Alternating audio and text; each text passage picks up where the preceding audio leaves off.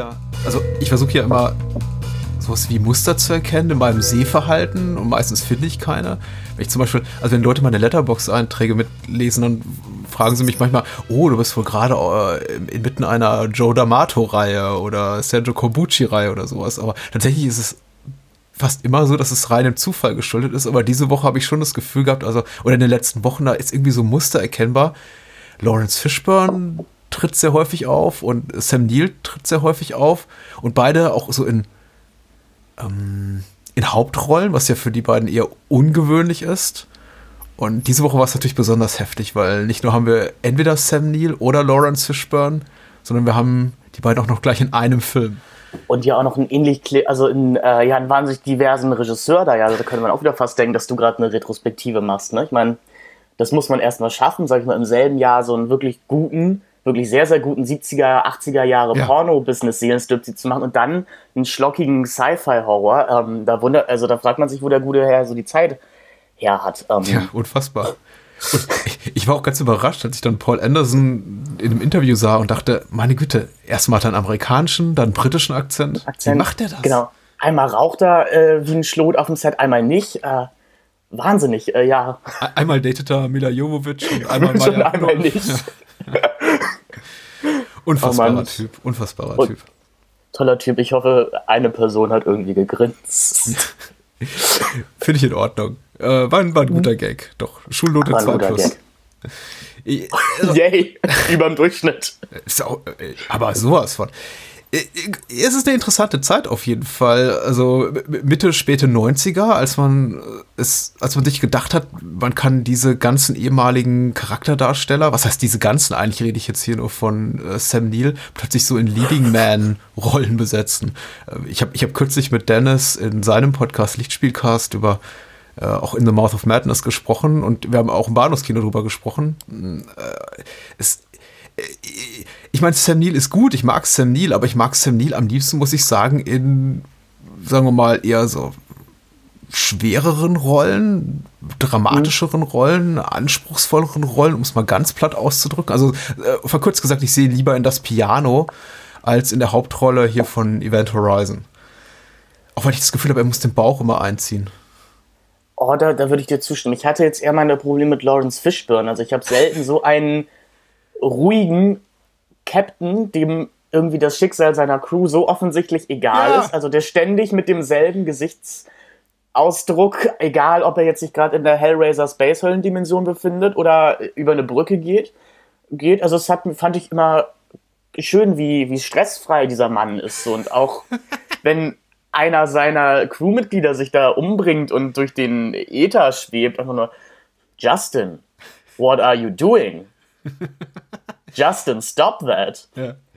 Aber ich meine, man muss ja sagen, die beiden haben ja wirklich sehr äh, positiv und sehr passioniert über Event Horizon gesprochen. Ähm, also vielleicht war das wirklich, ich glaube, die haben sich wirklich gefreut, in diesem, in diesem Film zu sein. Ja, ich man wünschte nur, er wäre besser gewesen am Ende des, des, Tages.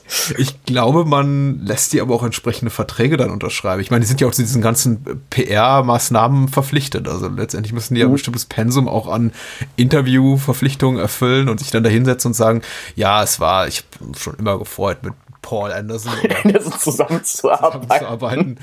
Den Mortal Kombat ist mein Lieblingsfilm. Genau, Mortal Kombat und Shopping hat er ja davor gemacht, aber eben sonst nicht sehr, sehr viel. Und er hieß auch noch Paul Anderson, wie du mich äh, auch schon zurecht erinnert hast äh, vor Beginn unserer Aufnahme. Äh, nicht Paul W.S. Anderson, um ihn differenzieren zu können von Paul Thomas Anderson, genau. Dem guten Paul Anderson. Anderson. Ich würde sagen, W.S. ist ja ein viel ich will nicht sagen, geliebter Regisseur. Ähm, ich weiß nicht, wie oft ich irgendwie Resident Evil Hass, Hass äh, Artikel gelesen habe. Ich muss sagen, ich habe nie einen Film aus dieser Reihe gesehen, weil es mich irgendwie nie so interessiert. Ja, okay, ich, ich habe auch ein bisschen Lust bekommen, sage ich mal so ein bisschen, wenn die alle, sage ich mal, so unterschwellig unterhaltsam wie Event Horizon sind, äh, wo man, dass man sich einfach ständig fragt, warum passiert das gerade und ähm, wa warum das, okay, ich bin gespannt. Ähm, ich, ich, ich glaube, die einzige Verbindung, die ich hatte, war mal irgendwie ein, äh, ein Tweet oder eine Kritik von Lukas Bawenschik, der schrieb, ich äh, schaue die Filme in umgekehrter Reihenfolge und sie leiden darunter eigentlich gar nicht. Und das hat mich ein bisschen, bisschen äh, ange, angefixt, muss ich ja sagen. Die Resident Evil-Filme sind sehr gut. Also wir machen hier eine Menge Name-Dropping heute. Ich finde das gut. Damit äh, vielleicht befördern wir die Karriere junger, aufstrebender Podcaster, die kaum jemand hört. Durch diesen Podcast, den natürlich Abermillionen Leute downloaden. Vor allem Event Horizon, das ist ja. ja. der Film, auf den die Leute gewartet haben. Ja, aber natürlich. Die Filmbesprechung, auf den die Leute gewartet haben. Also jetzt haben wir schon äh, Dennis erwähnt, Lukas, äh, Nenad könnte ich noch erwähnen, mit dem hatte ich auch schon so ein, glaube ich, Mini-Beef, das war wirklich Mikro von der Bildnachwirkung, der, ich glaube, es mir übel genommen hat, dass ich beim Kompendium des Unbehagens, als wir mal über Resident Evil, oh, ich muss überlegen, 4 und 5 oder 5 und 6? Ich glaube, es waren Teile 4 und 5 gesprochen haben. Und ich habe äh, halb im Ernst, halb scherzhaft gesagt, äh, ja, wir reden über, über den besseren Paul Anderson heute Abend. und ich musste mir auch, glaube ich, sowas anhören wie, wie kannst du nur... Auch ein guter Gag. Hätten, ähm, ja, ich muss Möglichkeit liegen gelassen. Ich, Möglichkeit liegen gelassen im Intro. Ich, ich, ich muss zugeben, ähm, wann kam. Äh, ich war zu der Zeit nicht so sehr von Paul Thomas Anderson begeistert. Ich glaube, The Master liebte ich sehr. Dann kam Inherent Vice. Den liebte ich nicht so sehr. Aber es war auf jeden Fall mindestens ein Jahr, vielleicht sogar zwei, bevor jetzt hier Phantom Thread rauskam. Und ich war jetzt gerade nicht in der Phase, in der ich besonders empfänglich war für Paul Thomas Anderson. Also er hat in meinen Augen drei wirklich herausragende Filme gemacht: Boogie Nights, uh, There Will Be Blood und uh, The Master. Aber eben sein letzter uh, nicht ganz herausragend. Aber Resident Evil 4 und 5 von Paul W.S. hatte ich noch relativ frisch im Kopf, eben in, äh, als in, in, in Vorbereitung für den Podcast von Compendium des Unbehagens. Und von denen war ich total begeistert. Die sind toll, die Filme. Also später. Die nicht, ich, nicht ich so bin, sehr. Ich bin gespannt. Ja, kannst dich drauf freuen. Wer, wer bist du überhaupt, Phil? Ich. Ich, ich habe deinen Namen gespoilert. Du hast meinen Namen. ja, es ist früh am Morgen, ist okay. Ähm, ja, ja, ich bin der Hätte ich das jetzt vorstellen? Ja, das mal, du nee, das, dann mache ich das schon selber. Okay, ja. ich finde Vorstellung immer so ein bisschen merkwürdig, aber ich mache das jetzt einfach mal. Ähm, ja, ich bin der Finn Benkert. Man kann mich eventuell aus kennen von dem frischen Podcast-Projekt Wir reden über Filme. Mit einem Cover, das ein bisschen aussieht wie die neue Neuausgabe von Goethes Faust 1 und 2. Mhm. Ähm, ja, da reden wir über Filme, wie der Titel eigentlich schon sagt. Das ist da für den Zuhörer recht einfach. Und jetzt sage ich mal im Gegensatz zu zum Beispiel eurem Podcast oder dem Long Take äh, oder dem Lichtspielcast halt, sag ich mal, reden wir über sehr viel. Wir wollen eher so das, das Gefühl eines vielleicht lockeren Kneipen- oder Kaffee, Kaffeebesuches ähm, erwecken. Wie gesagt, wir ähm, haben meistens einen Film, den wir beide wirklich gesehen haben, über den wir dann etwas länger, also eine halbe Stunde sprechen. Und dann ist es einfach viel Austausch über eine Medienwoche. Wir versuchen irgendwie Trends in unseren Medienwochen zu erkennen. Wir versuchen uns auch immer mal wieder an Reihen die wir bisher mal mehr oder mal weniger ambitioniert durchgezogen haben. Als nächstes startet die Gaspar Noé-Retrospektive bei mhm. uns. Mhm. Und am Ende gibt es dann immer noch mal eine Empfehlung zu allem. Und vielleicht hat man mal einen Kurzfilm von mir gesehen, wie zum Beispiel äh, 189 neue Nachrichten, der, glaube ich, bisher so der am meisten durch die Decke gegangen ist. Den Und ich im, auch rezensiert im, habe. Den du auch rezensiert hast. Und ich sag mal, im Landkreis Stade hätte man vor zwei Tagen einen großen Zeitungsbericht über unseren neuen Filmdreh lesen können. Mhm. Falls jemand aus dem Landkreis Stade zuhört. Hat der Film schon einen Namen? Mhm.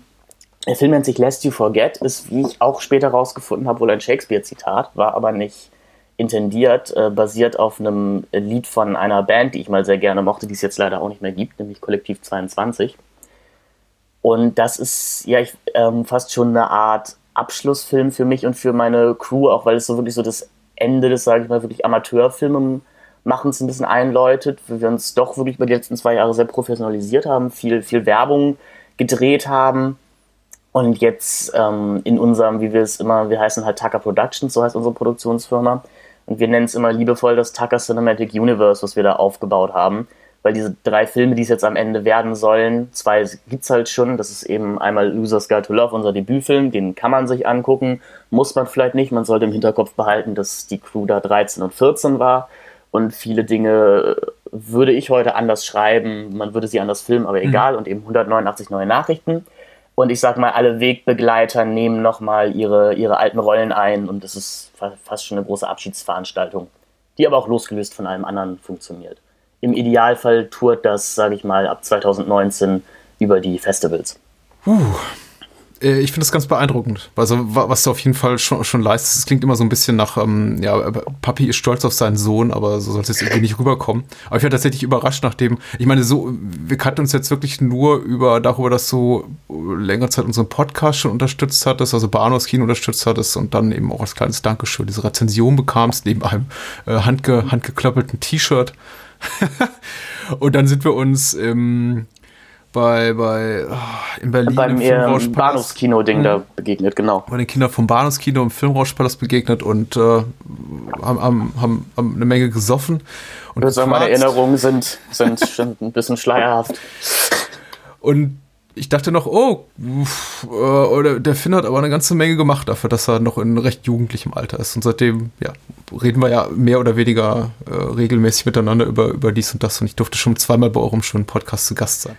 Ich fühle mich wahnsinnig geehrt, jetzt Mitglied dieser tollen Bahnhofskino Extended Edition zu sein. Mhm. Auch wenn ich, glaube ich, ein bisschen traurig bin, dass ich den ersten echten Verriss, obwohl, na gut, Mission Impossible 2 gab es ja auch noch ein bisschen, aber dass ich so den, wahrscheinlich den ersten nicht wirklich geliebten Film. Na, in der Hinsicht enttäuscht du mich ja so ein bisschen, denn ich bin ja davon ausgegangen, dass du Event Horizon sehr magst. Und äh, das ich war ja auch der Grund, warum, warum, der Grund warum ich gesagt habe, komm vorbei. Ähm, und jetzt muss ich da lesen bei, bei Letterbox vor zwei, drei Tagen, ähm, ja, dass du den vielleicht doch nicht mehr so toll findest wie Anno, Anno dazu mal. Wollen wir mal mit so einer vergangenheitspersönlichen Geschichte einsteigen? Ja, mach mal, mach mal. Nimmt das den Zuschauer mitbestimmt. Natürlich. Also ich ähm, habe wahnsinnig wenig Horrorfilme gesehen, sag ich mal, in jungen Jahren. Das kam alles erst so in den letzten zwei Jahren. Ich glaube, den ersten Horrorfilm, den ich jemals gesehen habe, war Shining im Alter von zehn Jahren irgendwie. Und dann auf irgendeiner Übernachtungsparty oder was es auch immer war, hatte halt jemand Event Horizon dabei und man kennt das ja, ich meine, einige der besten Horrorfilme aller Zeiten spielen im Weltall, wie zum Beispiel Alien 1 und ja, Alien 3. Du nennst das Alien 1? Ach, das, das ist, das gibt Minuspunkte. Okay, mach, mach das mal gibt weiter. Minuspunkte, okay. Ähm, mein Lieblingsfilm ist Robocop 1. Sprich und weiter. Lethal, We und Lethal Weapon 1 genau. steht hier sogar genauso auf der DVD. Ja, Lethal, Weapon, Lethal Weapon musst du noch falsch aussprechen. Du musst es irgendwie Lethal Weapon Lethal? Achso. Also Lethal. Und genauso, du musst auch, du musst, und, und, und, und Predator musst du Predator aussprechen. Predator das 1. Nach so das klingt nach so einer schlechten Romcom irgendwie eher. Also, wenn du jetzt gesagt hättest, meine Lieblingsfilme sind Predator 1 und Lethal Weapon 1, dann hätte ich gesagt, Le Lethal Weapon, dann hätte ich gesagt, geh. Also, du kannst ja nicht gehen, weil. So, oh, ich habe doch keine Zeit gerade. Oh. Der nee, Ofen. oh, Entschuldigung. Ich, genau. oh, ich nehme dir das Wort, bitte. Genau, also es gab eine Übernachtungsparty und äh, genau, es gab Event Horizon.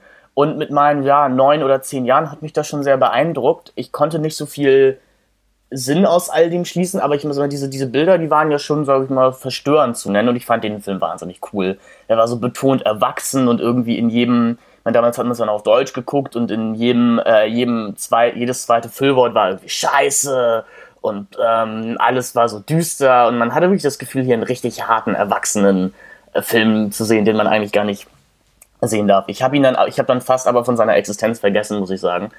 Ähm, bis äh, genau, ich glaube, ihr habt mal, also in eurer Sunshine-Folge im Bahnhofskino-Podcast Event Horizon mal mhm. so am Rande erwähnt, dass Sunshine halt der Film wäre, den man sich unter Event Horizon immer vorstellt.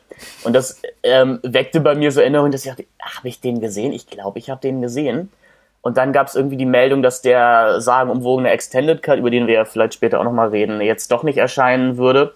Mhm. Und ja, und jetzt ähm, war es in der letzten Zeit, Event Horizon mal wieder zu, zu begegnen.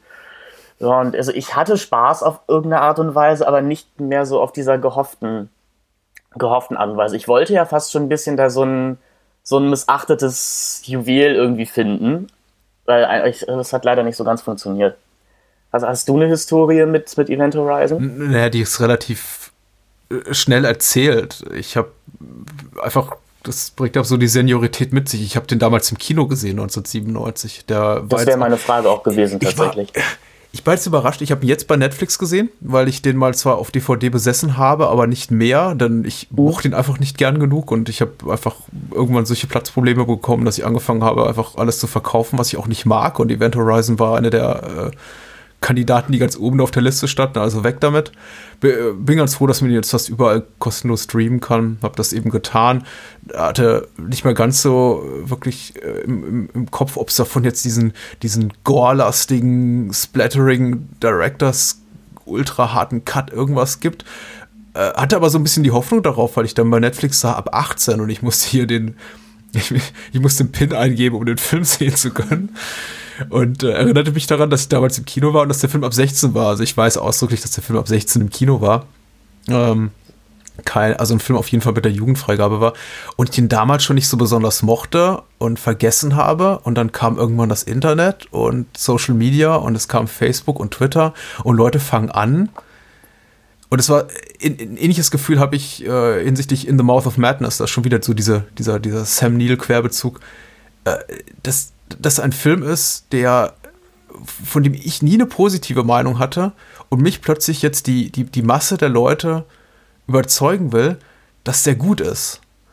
Also insbesondere jetzt nicht mal nur innerhalb im, nicht nur mal, nicht nur im Kontext des Werkes von Paul W.S. Anderson, äh, von dem alle behaupten, das sei sein einer wirklich guter Film, der ganze Rest sei Quark, sondern völlig befreit davon. Also halt unabhängig davon, von wem das ist, einfach ein sehr, sehr guter Film oder ein guter Film oder zumindest ein Film, den man für irgendwas schätzen sollte. Und ich habe das nie so empfunden und ich habe wieder und wieder versucht, so in den letzten zehn Jahren, vielleicht so im drei, vier Jahresrhythmus mit dem Film anzusehen und zu mich zu fragen, hm, ist da vielleicht was drin, was ich mag? Und da ist leider echt wenig, um schon mal so meine, meine Meinung vorwegzunehmen. Aber ich hoffe, mit dir eben die Sachen entdecken zu können, die vielleicht schön sind an dem Film. Doch dann, da, diesbezüglich lässt du mich ja hängen, glaube ich.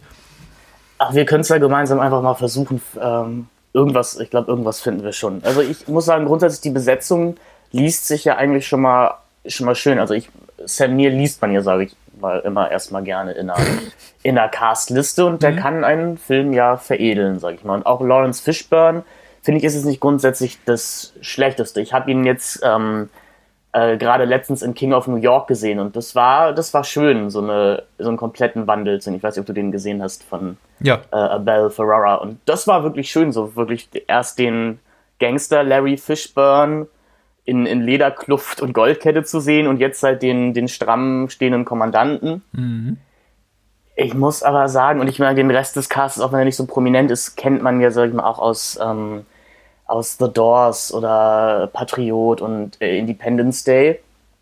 Mhm.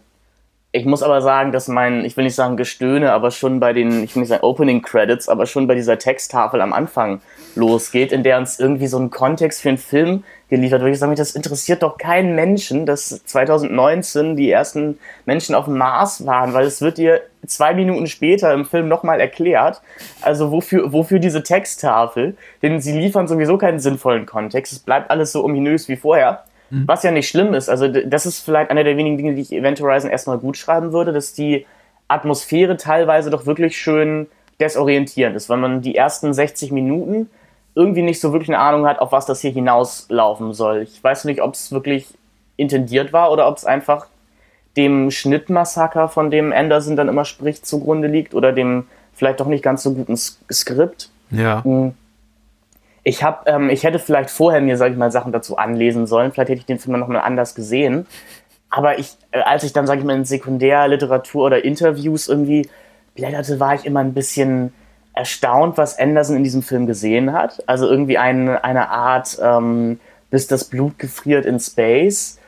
Ja. Und, äh, und ja auch der Meinung sei, dass das sehe man in diesem Film komplett. Ich muss sagen, ich habe ich hab versucht, mich zu erinnern, aber, aber nein. Das ist über ich will nicht sagen fast schon langweilig über weite Strecken, aber es doch, es, diese, diese Crew hat keinen Charakter, aber es ist jetzt, wie gesagt, auch nicht wie bei Sunshine, dass, dass es einfach keinen Grund dafür gibt, weil sie ja, wie gesagt, eben seit Jahren auf dieser Mission sind. Sondern die sind, ich will nicht sagen schlecht geschrieben, aber die tun einfach nichts. Die stehen halt in der Gegend rum, ziehen sich am Anfang alle einmal aus und dann in den letzten zehn Minuten bekommt noch jeder seine, seine persönliche äh, Backstory-Wound, wie man so schön sagt. Aber irgendwie ist das dann auch schon wieder ein bisschen zu spät. Und Lawrence Fishburne darf total tough sagen, wie er seinen, seinen Kameraden zurücklassen musste. Aber das hinterlässt auch keinen Impact. Das passiert dann halt einfach. So, ja, bin der done that. Und dann kommt Hellraiser in Space. Hm. ja, das ist richtig. Also ich glaube, das ist, das sind auch so zwei für mich der maßgeblichen Probleme des Films. Zum einen ist es tatsächlich die Langeweile und in dem, also mit, mit dem Wissen um den Film oder um die Qualität des Films oder um die mangelnde Qualität, nämlich dass der Film einfach über Strecken wirklich sehr langweilig ist mit seinen gut 90 Minuten, habe ich auch diese, diese Trivia gelesen, die da sagte, ja, der, die Originalschnittfassung von, von Paul Anderson ist zwei oder zwei Stunden 15 oder zwei Stunden 20 Minuten lang und fragte mich, ja, im Ernst? Also, wenn mich 90 no, Minuten was soll da passieren? Ähm. Ja, ich denke mal, die, ähm, die Backstory der ganzen Charaktere fehlt. Ich meine, das ist eben das, die, die andere große Krücke, Krux, äh, das andere große Problem des Films, dass man, dass ich nicht das Gefühl habe, irgendwas habe mich da zu interessieren. Wir bekommen eben, also die, die Idee hinter dem Bösen im Film, hinter dieser bösen Entität, derer wir nie so wirklich, die, die nicht greifbar scheint, ist ja, dass sie unsere, unsere Ängste, unsere Traumata, unsere weiß nicht, wirklich trüben Dinge, die fern in unserer Vergangenheit liegen, aus der, aus den Tiefen unserer Psyche herauskitzelt und uns daraus quasi ähm, einen, einen, emotionalen Strick dreht und wir dann wahnsinnig werden und anfangen, unsere, äh, die anderen Crewmitglieder, also ich spreche immer von uns, uns der Crew, unsere anderen äh, Crew-Kollegen abzumetzeln. Das Problem ist aber eben, wir erfahren nie genug über die Figuren, um wirklich, um, um damit diese, diese Prämisse funktionieren kann. Also so, so ein bisschen was. Ja. Die eine, von der einen wissen wir, ja, sie hat wohl ein Kind sitzen auf der Erde. Und, und genau, Sam Neill hat eine Frau oder hatte eine Frau. Ja, okay. Das, das darf man auch zum Anfang sagen. Das ist auch immer ein ganz schlimmer Moment, wenn, wenn äh, Figuren alleine in einem Raum sitzen und anfangen mit sich selber zu reden, um und die Handlung zu erklären. Ja. Und sie, er, guckt, er, er guckt auf diese Bilderwand und berührt ihre Fotos und sagt, Claire, I miss you. ja. Das ist auch, das Ach. tut mir auch immer die Schauspieler so leid, wenn die, das ist wie, wie, weiß ich nicht, das ist wie, wie nass zum, zum Trocknen draußen im Regen aufgehängt. Das ist so, das, das tut einem richtig leid. Das ist ein bisschen undankbar, ja, genau. Äh. Du fasst jetzt dieses Foto an und dabei, dabei guckst du ganz traurig. und dann sagst du einmal, I miss you, damit es auch jeder versteht. Ich glaube, am schlimmsten ist das tatsächlich in The Amazing Spider-Man 2. Da steht er dann vor so einer Pinnwand mit spielt, halt. Spielt Sam Neill auch mit? Ähm, nee, aber sag ich mal, dieses äh, Charaktere fassen Fotos so, an und das, äh, kommentieren äh, Peter, Peter ihre Parker Aktion. Steht vor, steht vor der Wand, oder wie? Genau, Peter Parker steht vor so einer Wand, wo man sich fragt, warum hast du die gebastelt? Mhm. Also in der, wie gesagt, ähm, seine Freundin und der Bösewicht verbunden sind mit diesen Fäden, wie man das halt macht. Und da sind dann Post-its dran mit äh, Gwen, werde ich dich verlieren? Und dann steht er nochmal davor und sagt, ach Gwen, werde ich dich verlieren in diesem Kampf? Ich weiß es nicht. ähm, ich denke, dann macht doch wenigstens einen Off-Kommentar. Dann aber naja. Vielleicht war, war nicht genug Zeit. Ich, es war ja wohl wirklich wenig Zeit da, wenn man Anderson da glauben kann. Er hatte nicht diese zehn Wochen zugesicherten äh, Rohschnitt, ja. also diese Rohschnittzeit, sondern irgendwie nur vier Wochen. Vielleicht war da wirklich keine Zeit für ADR da. Man, man weiß es nicht. Ähm, das tut mir halt wirklich so ein bisschen leid, weil ich, also ich fühle mich immer ein bisschen schlecht, so wenn wir jetzt schlecht über Event Horizon reden, vielleicht ist es auch daran, weil ich so viel gelesen habe gerade darüber und es ja offensichtlich wirklich nicht der Film ist, den er machen wollte.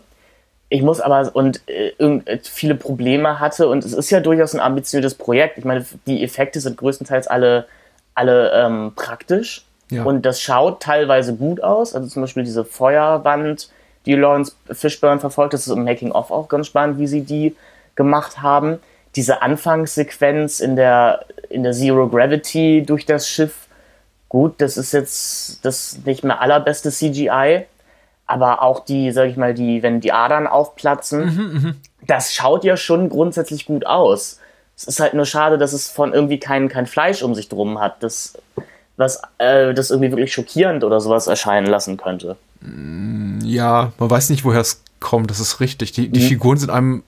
Ach, halt annähernd egal. egal ja. bis, bis auf ein, zwei Ausnahmen vielleicht. Ich habe mich auch tatsächlich äh, das sehr, sehr oft gefragt, habe ich da was verpasst? Also ich gebe zu, ich habe, glaube ich, bin auch, glaube ich, einmal aufgestanden, dann mittendrin habe mir einen Kaffee gemacht und dabei den Film weiterlaufen lassen und dann nur mit einem Auge drauf geschielt und dann mh, mm, in der, in der nächsten Szene sehen wir eben diese äh, diese, diese Wissenschaftlerin, der äh, Lawrence Fishburne hier als Captain niemals, niemals glauben will, die er immer so wegwischt, was ich auch ganz, ganz schlimm finde. So, sie kommt an mit, ich habe eine wissenschaftliche Erklärung. Ja, fick dich und deine Wissenschaft. Und ich so, okay, vielleicht, wie wär's mit zusammenarbeiten? Ich will's nicht hören. Ja, ja, wirklich. Erzähl mir nichts, was ich schon längst weiß. Und ich dachte, hör sie, hör dir erstmal zu. Also, das ist äh, allerschlimmstes Mansplaining. Oder eher Man, weiß nicht, runterputzen. Man Shouting, mhm. Aber wir haben dann eben eine Szene relativ spät im Film, äh, wo sie dann halt diese Vision hat von ihrem Sohn, der mit verletzten Beinen da liegt und sie anfleht mit Mami, Mami und sie hat diese Vision und die so eine ganz, ganz zerrupfte Beine und die, die Knochen liegen da blank und die, woher kommt das? War irgendwie die Rede davon, dass er vielleicht mal in, in Rasenmäher gefallen ist oder äh, wo, wo, ja, woher, woher kommt das? Ist halt einfach da ja, also es ist, äh, da habe ich mir einfach so ein bisschen, da, da, fehlt eben komplett die emotionale Tragweite. Mir tut's leid um das Kind, was da liegt. Also grundsätzlich möchte man kein sechs, acht, zehnjähriges Kind da, da, da liegen sehen und die, die Beine faulen weg. Aber es ist, warum? Ja.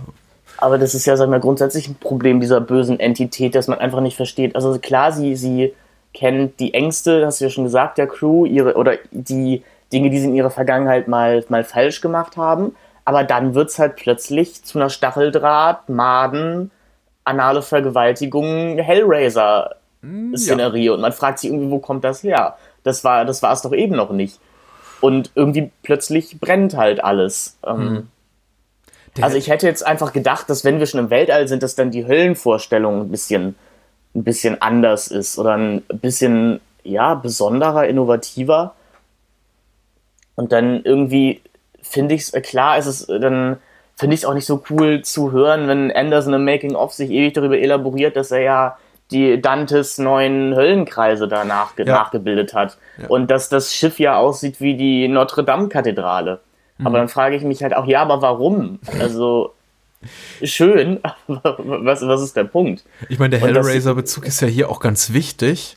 Und er ist offensichtlich, was so die Ästhetik betrifft und auch den, den grundsätzlichen Gedanken mit äh, deiner irgendwie die, die äh, hier bisschen bisschen Folterhorror und äh, Sadomaso und äh, ja genau in, in, in infernalische Höllengewalt und so weiter und so fort. Aber ich habe das Gefühl, hier, hier diente nicht Hellraiser als Inspiration, sondern eher Hellraiser 3. Ich weiß nicht, inwieweit du die Reihe kennst, aber Hellraiser 3 ist eben so, früher sagt man immer äh, Jumping the Shark, wo halt die die Reihe von, ähm, oh, das sind echt tolle Horrorfilme zu, okay, jetzt ist es wieder ein Horrorfilm, wie jeder andere wurde. Und das war eben dann der Moment, in dem die Zenobiten nicht mehr nur den Menschen einen äh, todbringenden Strick drehten aus ihren eigenen Gelüsten und Fantasien, sondern eben einfach anfingen, in, in der Realität rumzustarksen und Leute wahllos umzubringen.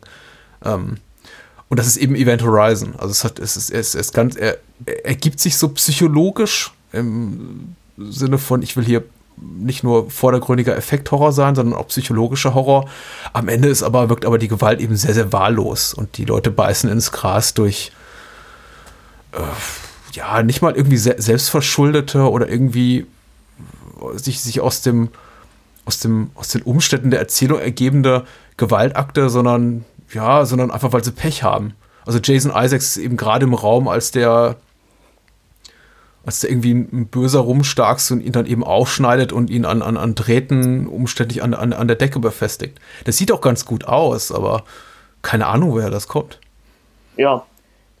Und was, ähm, was, was wollte ich gerade sagen? Äh, wir, wir, was, wir waren jetzt schon bei dieser ja, Pseudopsychologie und ich muss sagen, dieser, dieses Pseudoscience regt mich auch irgendwie ein bisschen auf. Warum, warum erklärt Sam Neill in den ersten fünf Minuten umständlich dieses diesen schwarze Loch Drive, obwohl, also obwohl er am Anfang gesagt hat, nein, ich glaube, ihr versteht das nicht, ich glaube, euch interessiert das nicht. Aber, doch, erklär uns das. Und dann erklärt er es und dann ist der einzige Kommentar, oh Doktor, wir sind keine Raketenwissenschaftler, wir sind einfache Blue-Collar-Astronauten, warum mhm. erklären Sie uns das? Mhm. Und ich mir auch denke, diese, diese, das, was du da erklärst über den Drive, das kann auch ich mir jetzt mit der einen Folge Star Trek, die ich mal gesehen habe, irgendwie zusammenreimen. Also das ist jetzt irgendwie nichts, keine Technik, die du dem Zuschauer erklären erklären müsstest. Hm. Ähm, oh, und das es sind einfach am Anfang schon so viele Dinge, die mich ein bisschen verlieren, die mich einfach, einfach abtören. Die Szene dauert auch sehr, sehr lange. Vor allem. Und es, ja, und sie sind alle so herrlich unsympathisch. Also, hm. und so uninteressant gleichermaßen. Hm. Du hast ja. ja. bereits Alien erwähnt, das ist ja e-, eben so der Goldstandard für diese Art von, sagen wir mal, Crew-Zusammensetzung im Science-Fiction-Film, der ja alle nacheifern. Das will ja selbst Ridley Scott hier im späteren Jahr mit Prometheus und Covenant wieder machen, aber das will eben auch Sunshine machen und jeder, jeder andere, ja, hier genau, Blue-Collar Science-Fiction-Film, Cast, äh, Movie, wie auch immer man das mhm. bezeichnen soll.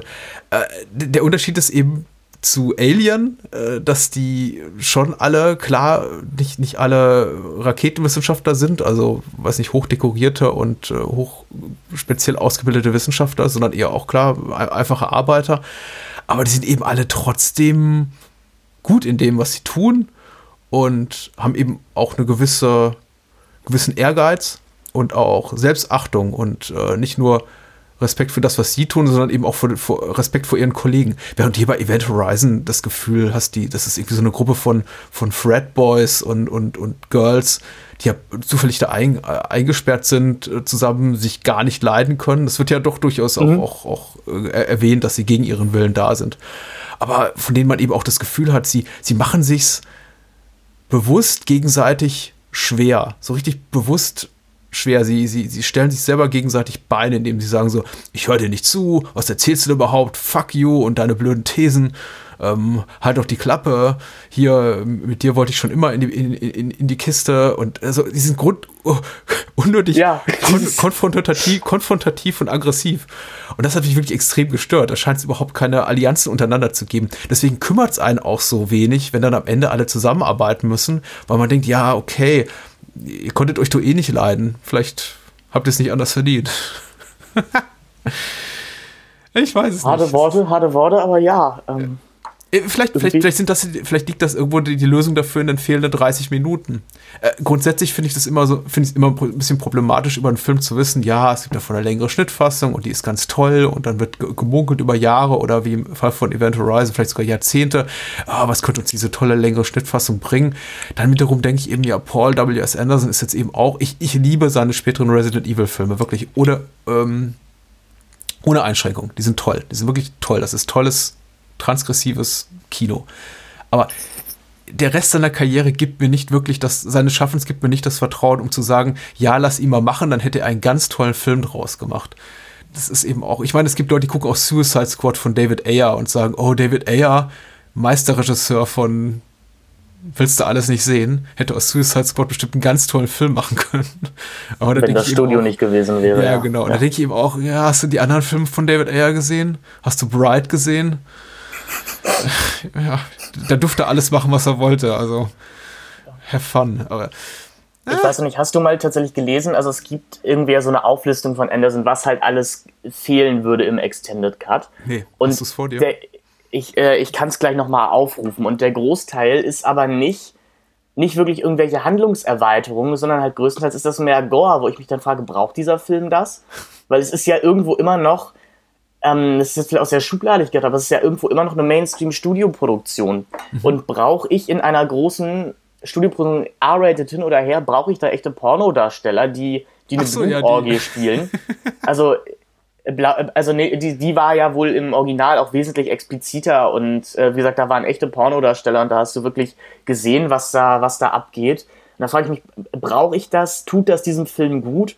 Denn eigentlich wollte, wollte er doch ursprünglich mal ein atmosphärischer, Geisterfilm in Space sein. Und als ich das letzte Mal äh, bis das Blut gefriert gesehen habe, mhm. äh, war da nicht so viel äh, Splatter und, und Gore drin. Und da gab es keine, keine Blutorgien. Mhm. Ja, wir ähm, haben natürlich den Vorteil jetzt mit Streaming und äh, hochauflösenden digitalen Datenträger, dass wir diese Szenen alle auch Einzelbild für Einzelbild uns angucken können. So gegen Ende, wenn diese, diese, diese infernalischen Flashbacks kommen und uns alle uns en Detail angucken können, was wir da wahrscheinlich verpassen im, in der längeren Schnittfassung. Und ich weiß nicht, ob ich das ausgespielt sehen will. Also ich bin ehrlich gesagt damit ganz zufrieden hier in dieser Schnittfassung. Also mir, mir reicht das vollkommen. Ja. Also ich habe es ja gerade einmal vor mir. Also hier steht tatsächlich, ähm, die bekannten, sage ich mal, verlorenen Szenen sind irgendwie ein, ein Meeting zwischen Weir, also, mhm. also Sam Neill, und ähm, eben Leuten, die ihm diese Mission auftragen, äh, aufertragen, um und dabei diskutieren sie eben über die Event Horizon und ähm, some dialogue of which remained present in the trailer. Äh, mehr Backstory für Cooper und Justin und okay. auch ähm, tatsächlich eine Erklärung, warum Justin dieses schwarze Loch am Anfang berühren würde und da durchgehen würde. Was mhm. auch so ein Punkt ist, wo ich frage, du bist, also du bist ja eigentlich, solltest ja Profi sein, dann fasst doch nicht gleich das erstbeste fremde Ding an, aber gut.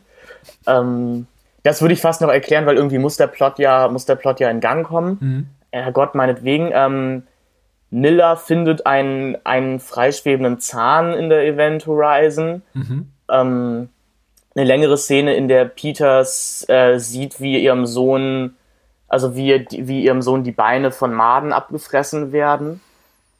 Ähm, eine Szene, in der Weir halluziniert, dass Justin sich in Claire verwandelt. Eine blutigere Version von Claires, also Claires Selbstmord. Ja. Ähm, und eben längere Visions from Hell. Die Blood, the Blood, Blood Orgy was longer, as Anderson was sometimes too busy filming other scenes. Second Unit Director Vadim Jean filmed some parts of the scene. Real life amputees were used for special effects. Um, where the Event Horizon crew members were mutilated and pornographic film actors were hired to make the sex scenes more graphic and realistic. Ja, das ist halt wirklich fast so ein bisschen unfreiwillig komisch, weil es wirkt einfach so wie dieses edgige Kind, das mhm. jetzt einfach mal alles in so einen Film reinpackt, was, was hart ist. Und nee, es reicht nicht, dass es eine Höllendimension ist. Da muss es eine Blutorgie geben mit Vergewaltigung und da wird dann noch jemand mit irgendwie einem Rohr sodomiert oder sowas, was man, glaub, was man da irgendwie aus dem, aus dem Augenwinkel sieht. Und naja, wir brauchen noch Maden. Es reicht nicht, dass das Kind gebrochene Beine hat. Nein, die müssen von Maden abgefressen werden. Mhm. Und ähm, ja, ja. ja. Also ich wünschte, ich wünschte, Paul Anderson hätte nicht nur die späteren Hellraiser-Teile gesehen, sondern vielleicht auch ein bisschen, bisschen Nightmare on Elm Street. Ich meine, so, so, so, so lustig, schräg, doof die späteren Teile werden, die ich ja auch immer noch ganz gerne mag. Wir haben ja über die ganze Reihe auch gequatscht im Podcast mit Daniel. Äh, so, so sehr gefällt mir eben auch die Grundidee, dass quasi dein Tod schon, der Grund für deinen Tod darin begründet liegt in deinen in deinen Ängsten, vielleicht auch nur manchmal in deinen Neurosen und schon einen persönlichen Bezug zu dir hat, äh, zu deiner Persönlichkeit, zu deiner Geschichte. Das fehlt hier eben bei Event Horizon fast völlig, bis auf die, bis auf die Sache mit Claire, die äh, klar ernstzunehmendes Trauma in hier Dr. Weirder, die der, der Sam Neill-Figur darstellt. Also er hat sehr unter dem, unter dem Selbstmord seiner seiner Frau zu leiden. Aber alles andere, ja, Maden fressen dein Kind. Ich habe selber einen Sohn in dem Alter, das, den, den, wie, wie der Junge, den wir hier in dem Film sehen. Und ich habe auch Ängste in Bezug zum Beispiel auf mein Kind.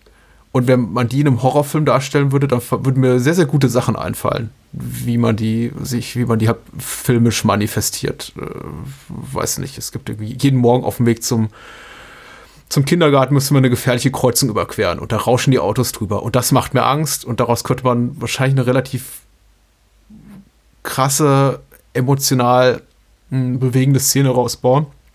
Ähm, meinetwegen auch mit blutrünstigen Details. Ich will das alles nicht sehen, aber meinetwegen die, die anderen Leute, die nicht ich sind, die sollen sich das angucken. Aber ehrlich gesagt, ich denke, wenn ich, an, wenn ich an mein Kind denke oder an die Kinder, die ich vielleicht mal haben werde, dann ist es selten die Vorstellung, dass, oh, mein Kind könnte eines Tages mit von Maden zerfressen. Von Maden zerfressen. Meinen ja. vor, liegen. Also das sind nicht die Ängste, die einen umtreiben. Oder ich meine, weiß nicht, wenn, wenn, wenn du an, an deine Familie denkst, deine, deine, deine, deine Partnerin, deinen Partner, deine Freunde, das ist ja. Das, ist nicht das Erste, ja. Ja, man stellt sich selten vor, dass die einem dann ohne Kopf begegnen oder so. Obwohl Hallo. ich sagen muss, dass wir mal eine wahnsinnige Madenplage in der ersten Klasse hatten in unserem Klassenzimmer. Also ähm, vielleicht ist es doch gar nicht so weit hergeholt in unserem Klassenraum. Das war traumatisch. Ja, ich hatte mal, ich hatte mal, ich hatte mal eine Kakerlakenplage in der alten Wohnung. Das war auch richtig widerlich. Die kam durch die, die kam durch die Lüftungsschächte vom Nachbar, der, der meinte, man könnte, man könnte Fleisch trocknen, Luft trocknen.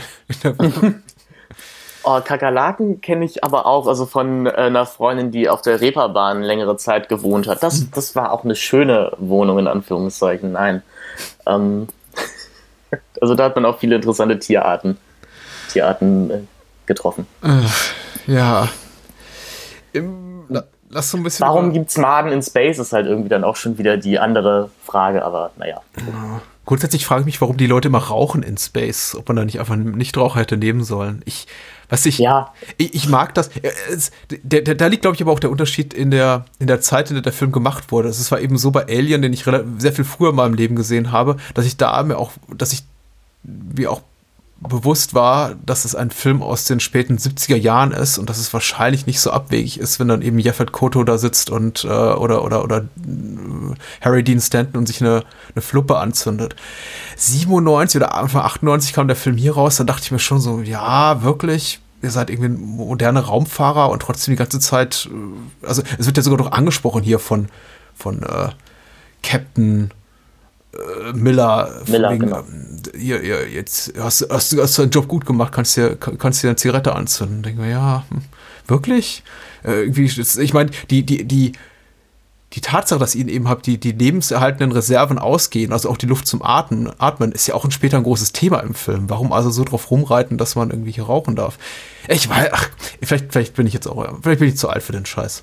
Das ist auch einfach cool. Es ist wahrscheinlich einfach cool, so einen, so einen harten Astronauten zu haben, der auch noch raucht dabei. Ja, und die ähm. heißen auch alle DJ und Cooper und Miller und Stark und das ist auch nicht Ach. Ich war sehr überrascht, als plötzlich am Ende der andere Dunkelhäut, das andere dunkelhäutige Crewmitglied kommt und das ich komplett vergessen hatte. Und Cooper. Cooper, genau, aber ich dann auch dachte, warte, ach ja, stimmt, du warst ja auch noch da.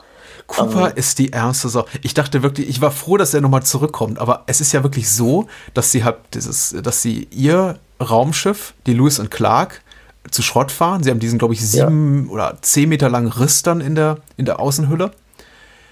Cooper muss den flicken, also wieder zusammenschweißen. Damit verbringt er eigentlich so den ganzen Film. Also man hört ab und zu so oft Kommentare von wegen Cooper ist immer noch da draußen und Miller besucht ihn auch mal da auf, dem, auf, der, auf, der, auf der Tragfläche. Aber im Grunde ist er den ganzen Film damit beschäftigt, dieses Ding wieder zusammenzuschweißen. Ja. Und dann, als er fertig ist und man sieht ihn dann so im Stehen in seinem Raumanzug und sagt, ja, ich habe gute Arbeit geleistet, explodiert dann vor ihm. ja. Was? Und er, er wird ins All geschleudert. Und ich dachte, oh Gott, die arme Sau. Das ist ja, das ist ja so, das ist ja das größtmögliche Fuck you, das ihm das Drehbuch hier machen konnte. Aber er kommt zurück. Und das hatte ich komplett vergessen, in wirklich ganz schlecht getricksten Szenen. Also. Ja. Und da muss ich sagen, also wirklich, da, da hat der Film durchaus bei mir jetzt ein, ein, Plus, so auf meiner kleinen Liste von guten und, schle und schlechten Dingen. Ich habe nicht damit gerechnet, dass es ausgerechnet diese beiden Figuren sind, die am Ende den Film überleben. Ich war, ja. von, ich war von Dr. Weir ausgegangen. Man Sam geht ja grundsätzlich genau auch davon aus, dass Dr. Weir die Hauptfigur irgendwie wäre, ja. sage ich mal, oder der Sympathieträger. Das würde ich dem Film auch wirklich zugute halten, dass man ja diesen, diese, diesen Wechsel einfach da drin hat. Ähm, ich weiß nicht, ob Sam Neill zu der Zeit der größere Star war als, als Lawrence Fishburne oder mhm. sowas.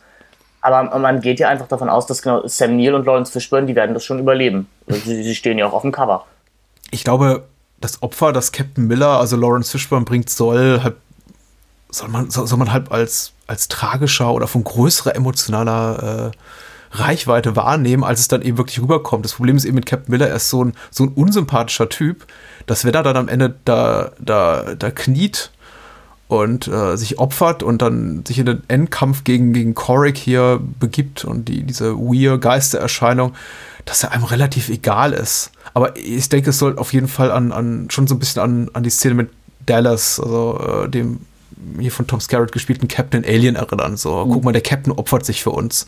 Und das also, es ist, es ist ein Schock quasi für den Zuschauer auch zu sehen, dass ausgerechnet er als Gras beißen muss. Aber hier funktioniert das nicht. Aber ich glaube, es war intendiert, möchte ich mutmaßen. Ja, vielleicht fehlt doch einfach zu viel. Darauf kann man es ja immer zurückschieben. ja, das ist.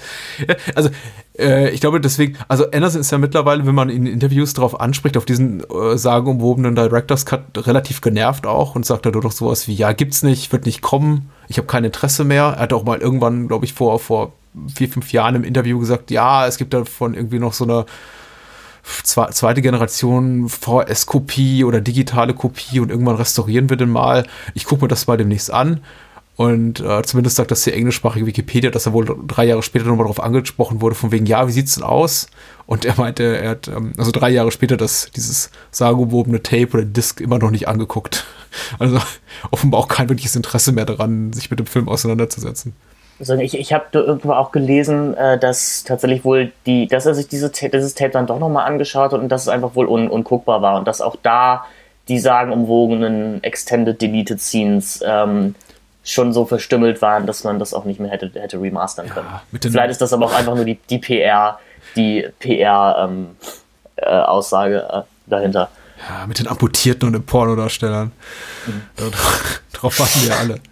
Aber also eine ähnliche, äh, eine ähnliche Produktionsgeschichte hat auch Braveheart umgeben, der Mel Gibson-Film, der ja zwei, drei Jahre rauskam, bevor Event Horizon. Also nicht, dass äh, Mel Gibson nicht seine Wunschschnittfassung bekam, aber ich kann mich noch daran erinnern, dass ähm, im Vorfeld der Berichterstattung zu Braveheart eben sehr, sehr viel, sehr ausführlich darüber berichtet wurde, dass Braveheart aufgrund seiner Gewaltdarstellung in der Schnittfassung, die Mel Gibson erstmal bei der MPAA eingereicht hat, eigentlich unguckbar ist, weil das ist, der sei so gewalttätig, dass, das ist glaube ich auch ein Zitat, was hier verwendet wird im, im Kontext der Event Horizon, ähm, Trivia, äh, hier Packungen, die, die man hier online finden kann, wird eben gesagt, wurde eben gesagt bei Event Horizon, Leute im Publikum hätten sich, im Testpublikum hätten sich übergeben. Und dann hätte Mel Gibson ja. eben nochmal die wüstesten Sachen rausgenommen. Ähm, Stimmt wahrscheinlich also ich habe ich, ich, ich hab, äh, Braveheart noch nie gesehen, muss ich sagen. Ähm, aber ich, ich, die Geschichte dazu kenne ich auch, da ist doch dann irgendwas mit abgetrennten Penissen und irgendwas. Ja, ne? und das wusste ich wiederum nicht. Ja.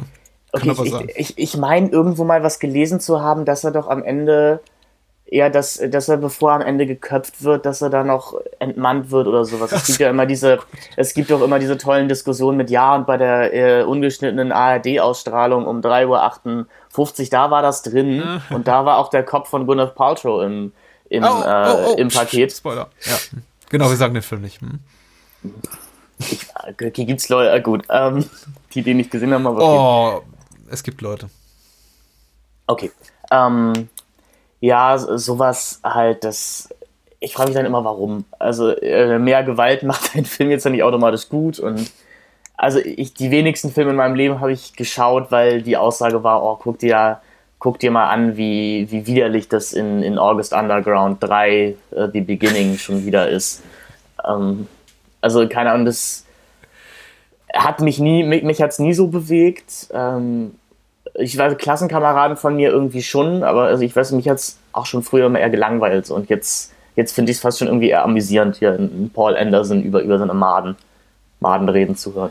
Ja, es ist tatsächlich hier, es ist, ich sag das ungern, wir haben, du hast ja auch zu, zu Recht zu Beginn auch gesagt, wir, du verreist ungern Film oder bist, ähm, ich glaube, zumindest mhm. mir vielleicht auch oft äh, off, off air hast, hast du gesagt, dass der Film täte dir fast schon so ein bisschen leid dafür, dass wir irgendwie so auf ihm rumstampfen, weil, weil das vielleicht auch nicht verdient hat. Aber über, es tut mir auch weh, das zu sagen, aber überschreitet schon manchmal für mich die Grenze ins unfreiwillig Komische. Mm, und das ist eben, das ist eben für mich zum großen Teil darin begründet, dass er eben sich so verdammt ernst nimmt und überhaupt keine Momente der ja. Leichtigkeit bietet.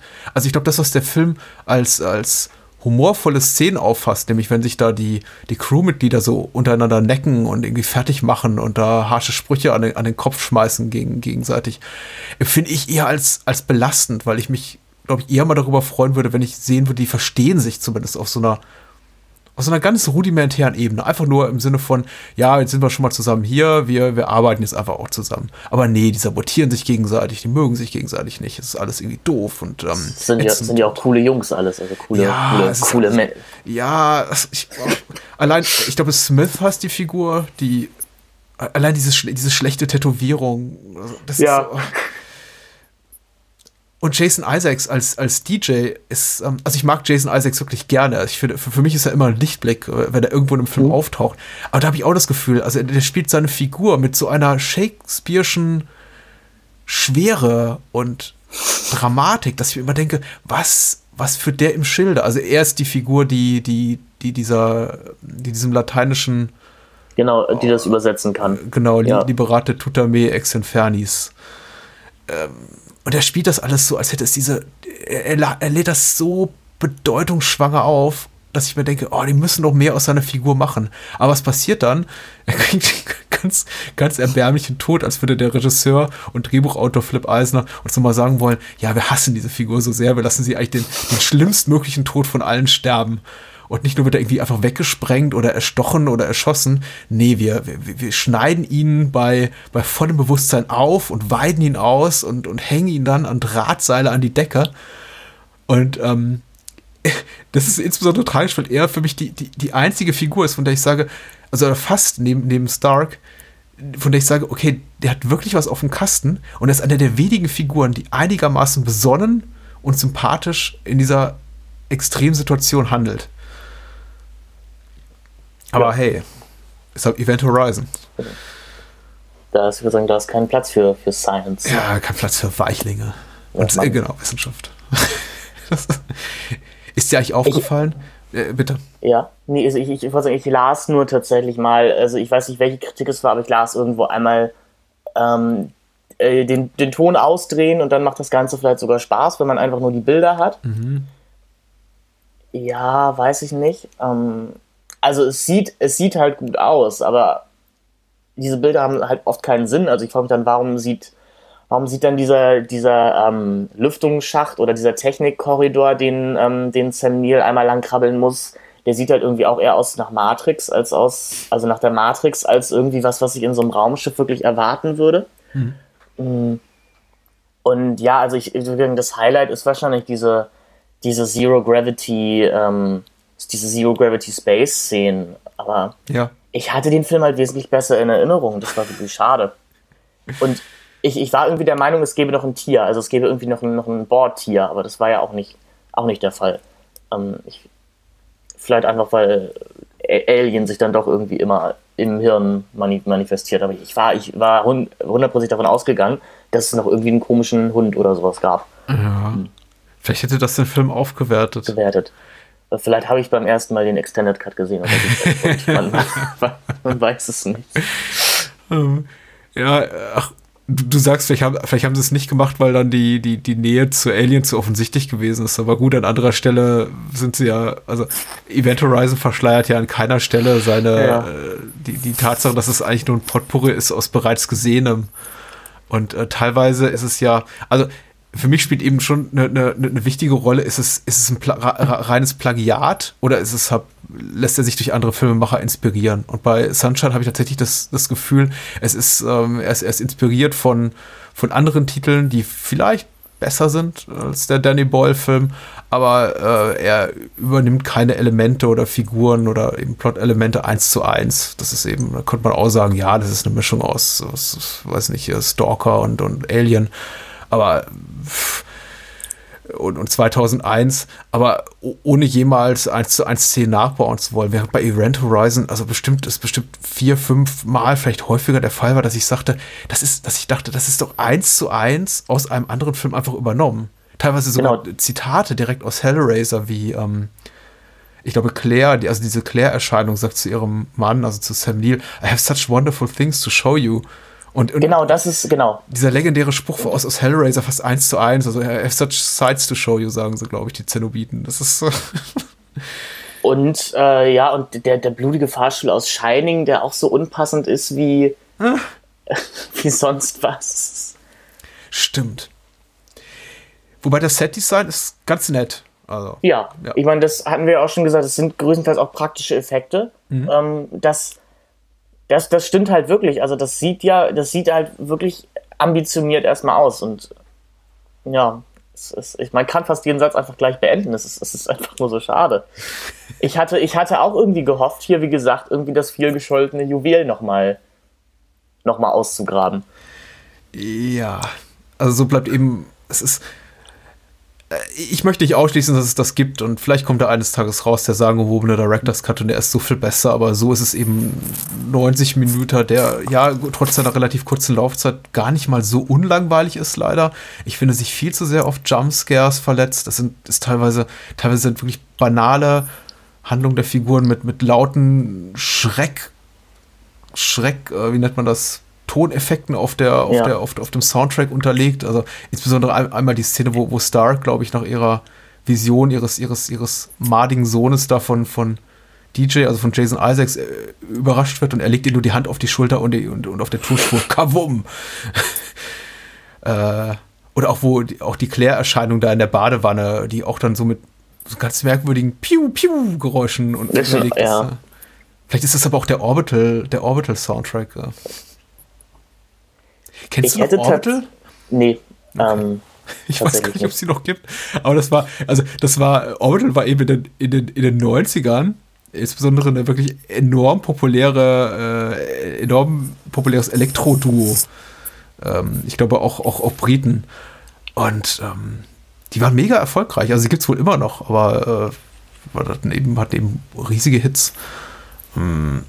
Und es, und es war also für mich auf jeden Fall so als äh, damals 18-Jähriger schon Anreiz, auch in den Film zu gehen, weil ich eben hörte, oh, Orbital hat einen Soundtrack gemacht und das war eben damals schon hm, heißt der, der, der heiße Shit. Okay, aber nee, tatsächlich ähm, sagen, äh, sagt mir nichts äh, Stanislav vielleicht. Mein mein lieber Podcast-Partner, ja, du bist ich ja, das am Anfang nicht erwähnt habe. Ja, du, bist, du bist zum Glück, muss man in dem Fall sagen, zu jung, weil der, weil der Soundtrack ist wirklich nicht gut. Nee, es ist ja so sehr Standard. Hm. Düster, edgy. Ja, ich weiß, die haben auch im, im, im gleichen Jahr die äh, Val Kilmer-Adaption der alten britischen Fernsehserie The Saint auch nochmal äh, geremixed und das war auch ein relativ großer Hit in, in, in den Charts. Ähm, aber gut, das wem erzähle ich das? Das ist eher langweilig, glaube ich, wenn man nicht. Ähm, man muss dabei gewesen sein. Wenn man nicht dabei war, ja. ähm, hast du, hast du, Lord, du hast gesagt, du hast kürzlich nochmal King of New York gesehen. Das finde ich super spannend. Daran würde ich gerne nochmal einen, einen, einen Gedanken anschließen. Mir ist extrem aufgefallen, weil ich auch ähm, und da ist schon wieder so, eine, so ein Muster erkennbar beim Sehverhalten der letzten Tage. Ich habe Matrix Reloaded nochmal gesehen. Nachdem ich den Blank Check Podcast äh, gehört habe, eine ältere Episode zu den äh, Matrix-Filmen, dachte ich, ja, ich will Reloaded nochmal sehen und gucken, ob der wirklich so doof ist, wie äh, behauptet. Und er ist wirklich relativ schlecht. Zum einen hat es mich überrascht, dass das in, in meiner Letterbox-Blase der Film sehr, sehr positiv aufgenommen wird. Also alle scheinen Matrix Reloaded sehr gerne oder sogar ausgesprochen gerne zu mögen.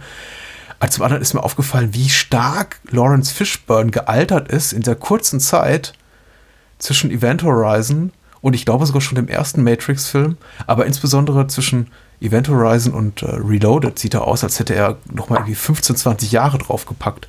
Also er wirkt wirklich sehr, ähm, sehr fit und jung und äh, kernig hier fast in Event Horizon. Ich meine, abgesehen vom lethargischen Verhalten, mhm. äh, wirkt er eben noch relativ jugendlich, während er schon, also zwei Jahre später in Matrix diese, diese sehr, sehr, sehr, sehr gewichtige, übertragenen wie im wahren Sinne des Wortes äh, Präsenz hat.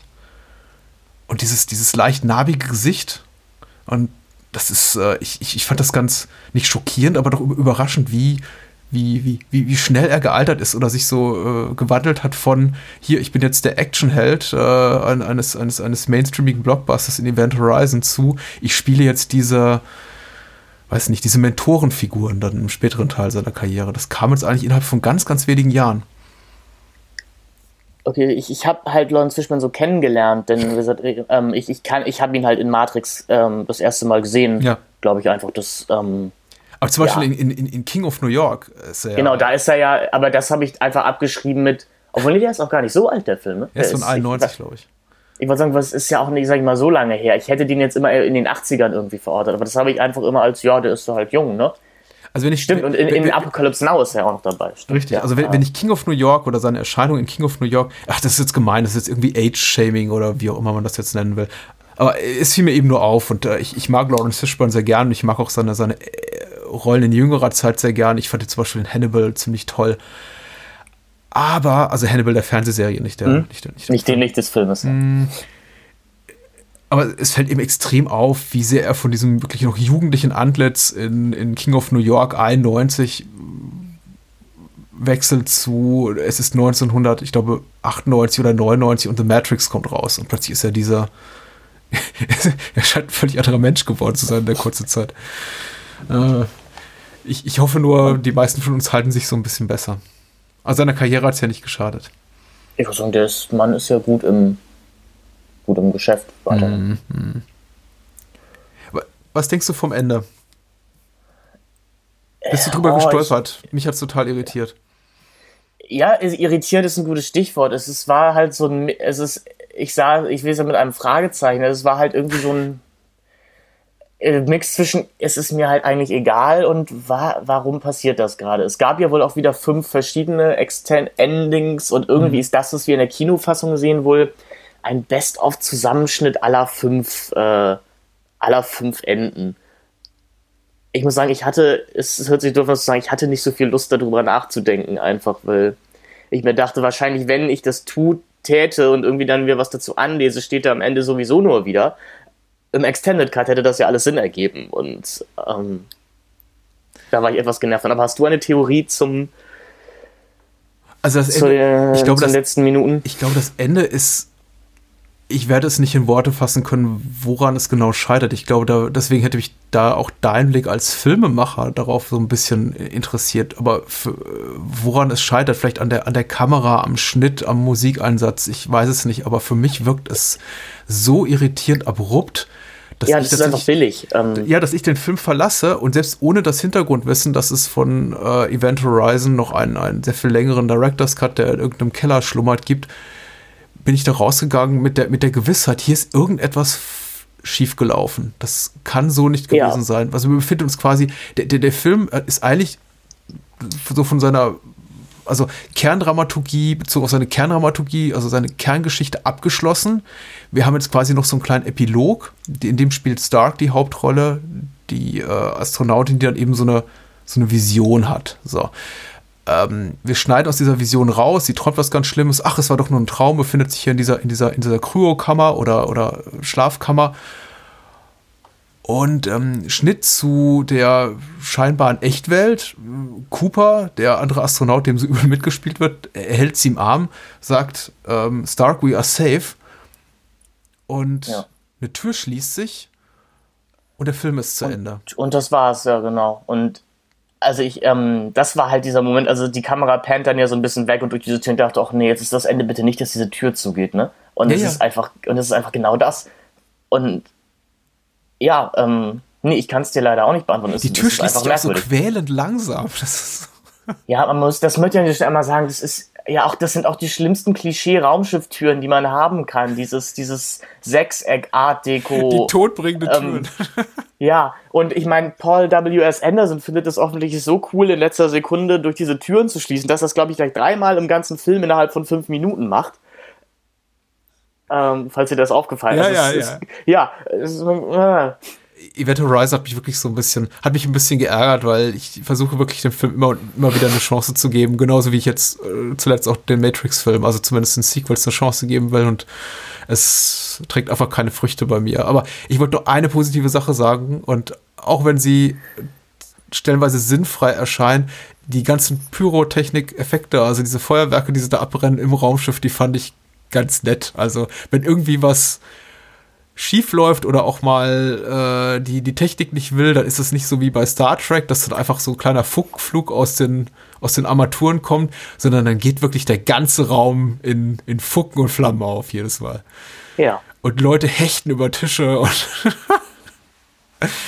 ich fand's toll. Ich, ich fand's auch ganz süß in diesem Making-of, dass dieses ähm, dieser Reaktorraum mit den sich bewegenden Wänden mhm. oder des, den sich kreisenden Wänden, dass der wohl so desorientierend war, dass Lawrence Fishburne es halt sechsmal nicht geschafft hat, wirklich gerade da durchzugehen, ohne halt zu taumeln, also ohne halt zwischendurch zu taumeln und sich halt selber komplett desorientiert zu fühlen.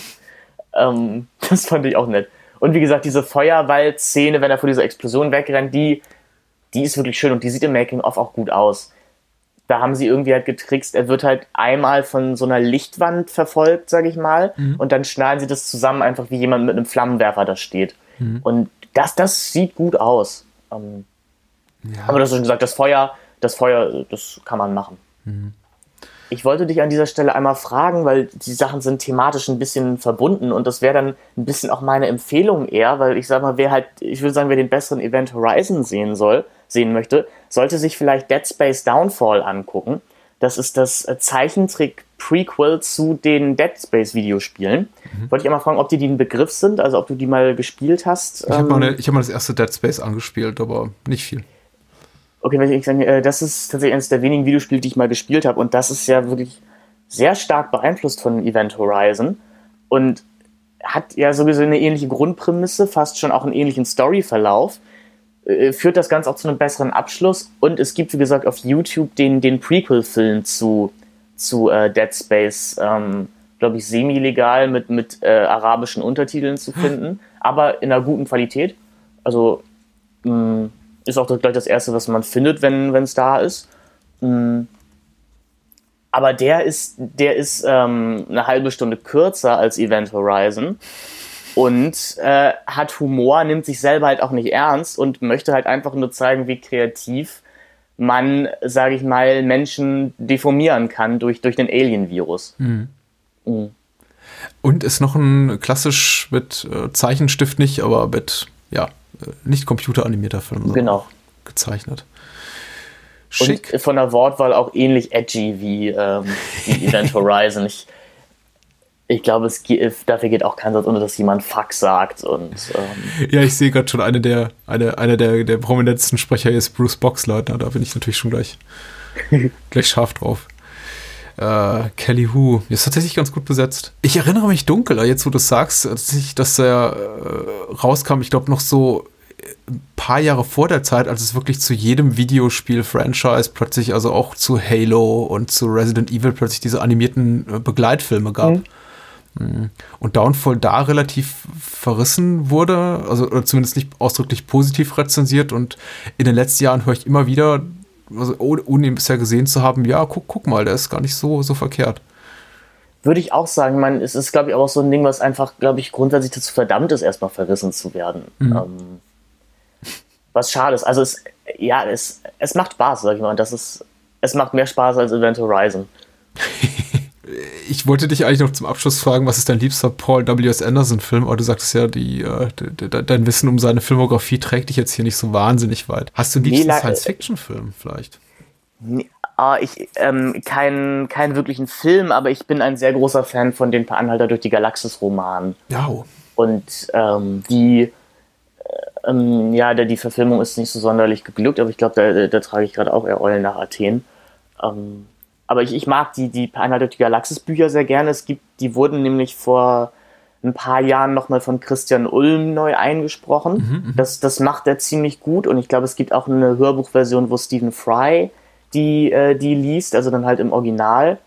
Ähm, also vor allem, da sag ich mal, in Teil 1 und 2, da, da gehe ich sehr auf und die haben auch sehr meinen mein Humorverständnis als, als Heranwachsender geprägt.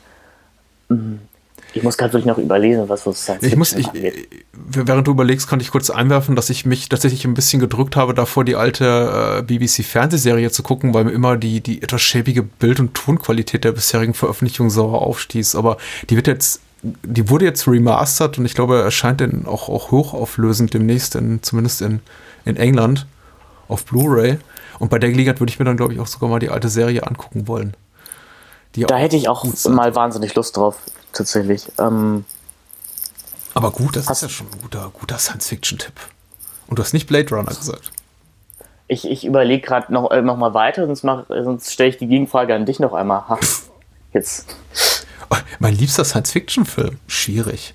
Also tatsächlich, äh, außer wirklich den großen Langweilern der Filmgeschichte, wie jetzt äh, 2001 und Blade Runner und dergleichen, kann ich da auch nicht so wahnsinnig viel nennen. Es ist, äh, es gibt unglaublich viele Science-Fiction-Filme, die ich sehr, sehr liebe. Wie zum Beispiel auch Star Crash und die, die anderen von Roger Corbin produzierten äh, Science-Fictioner, die eben auch zum überwiegenden Teil Rip-Offs sind, bekannterer Filme wie Alien, wie, wie Star Wars. Aber äh, ja, also ich würde sagen, ich kann ganz gut leben mit den, mit den großen Klassikern der Filmgeschichte. Ich habe da, hab da, hab da kein Problem mit. Frag mich grundsätzlich, ob Science Fiction so mein Genre ist, weil es viel darin gibt, was ich mag, aber die mich selten auf so einer, auf so einer viszeralen, auf so einer wirklich emotionalen Ebene stark packen. Also ich gucke da eher immer so ein mhm. bisschen drauf, wie ich sitze immer sehr, sehr, sehr entrückt davor, und so sehr ich Blade Runner schätze, ich habe den zu, zu, sogar in meiner, in meiner Masterabschlussarbeit verwurstet, oder 2001 schätze oder Stalker schätze, ich sitze immer so ein bisschen davor und sage, ja, das ist eine, eine tolle, das ist eine inszenatorische, intellektuelle Großtat, aber es berührt mich nicht so wahnsinnig. Ja, ich, ich weiß, was du meinst. Ich könnte jetzt kontrovers sein und sagen, mein liebster Science-Fiction-Film ist Traumschiff Surprise. Ähm. Ja, Oh, ist ja gelogen. ich wollte sagen, ich, ähm, ich habe ihn sehr lange nicht gesehen und ich habe auch ein bisschen Angst davor. Das wäre so das nächste wie Event Horizon. Aber als, sag ich mal, 5-, 6-Jähriger war, war Bully für mich der größte mit, äh, mit Traumschiff Surprise und äh, der, der Schuh des Manitou. Mhm. Ähm, thematisch toll, was von, von, von welchem Thema, auf was wir alles kommen. Aber in Traumschiff Surprise sind auch viele Event Horizon Anspielungen drin, so was ich jetzt außer Ich habe den nie Erinnerung. gesehen. Ich weiß auch nicht, ob ich was verpasst habe. Vielleicht.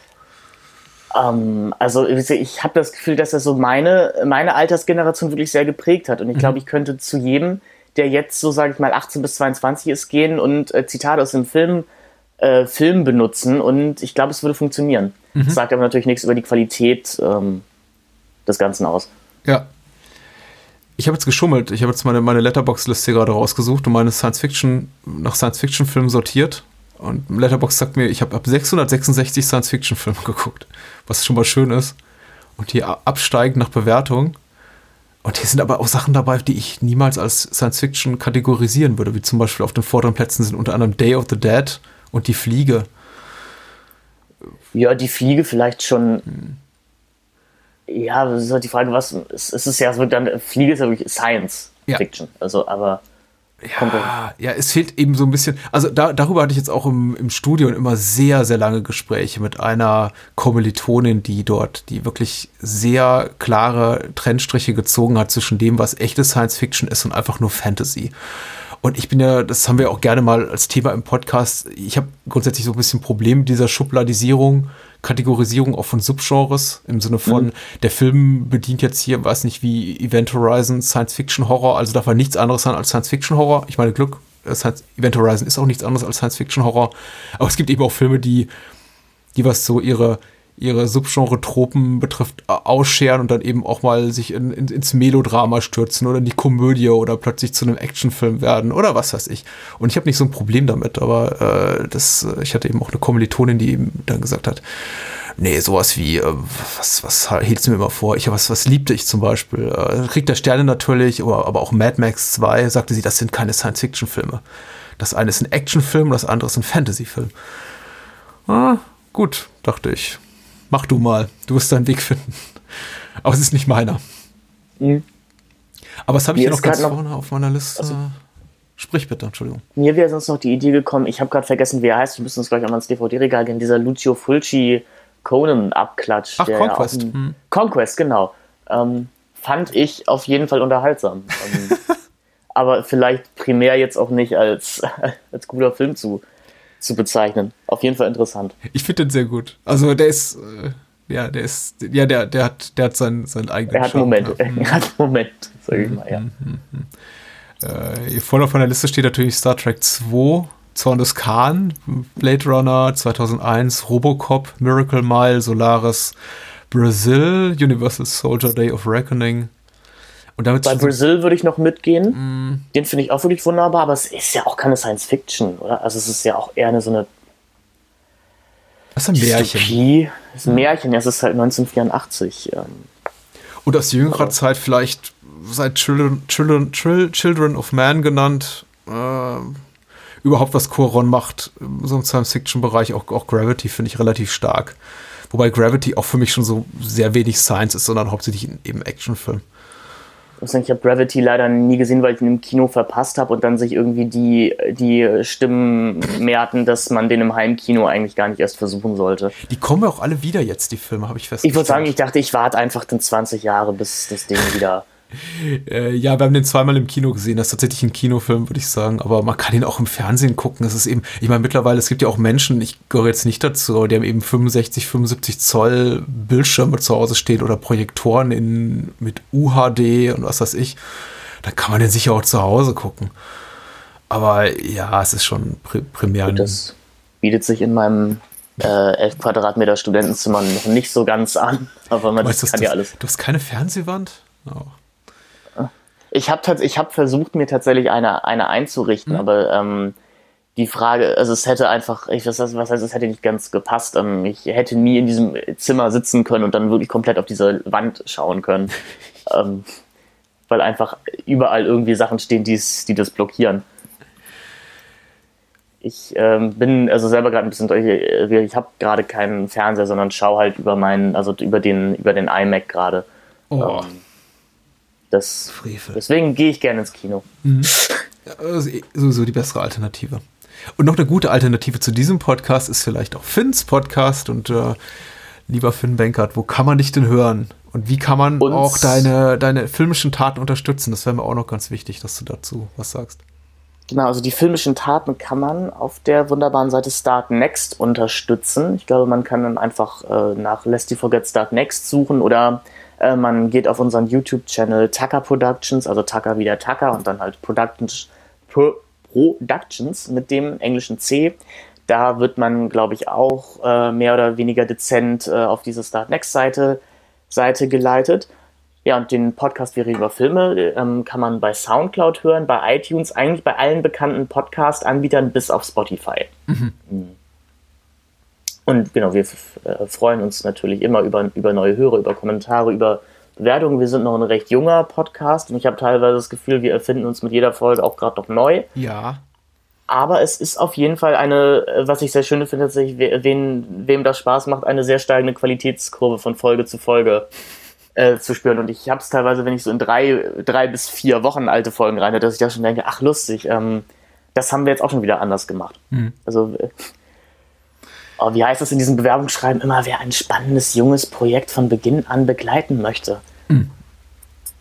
Das äh, wäre auf jeden Fall empfehlenswert. Ich war ja auch selber schon, durfte schon zweimal zu Gast sein und es macht wirklich äh, Spaß. Äh, nur mit dir, aber auch mit Stanislav. Und mhm. ähm, die, die Gespräche waren waren sehr gut und ich finde eure, eure Filmauswahl sehr delikat, überhaupt thematisch sehr delikat.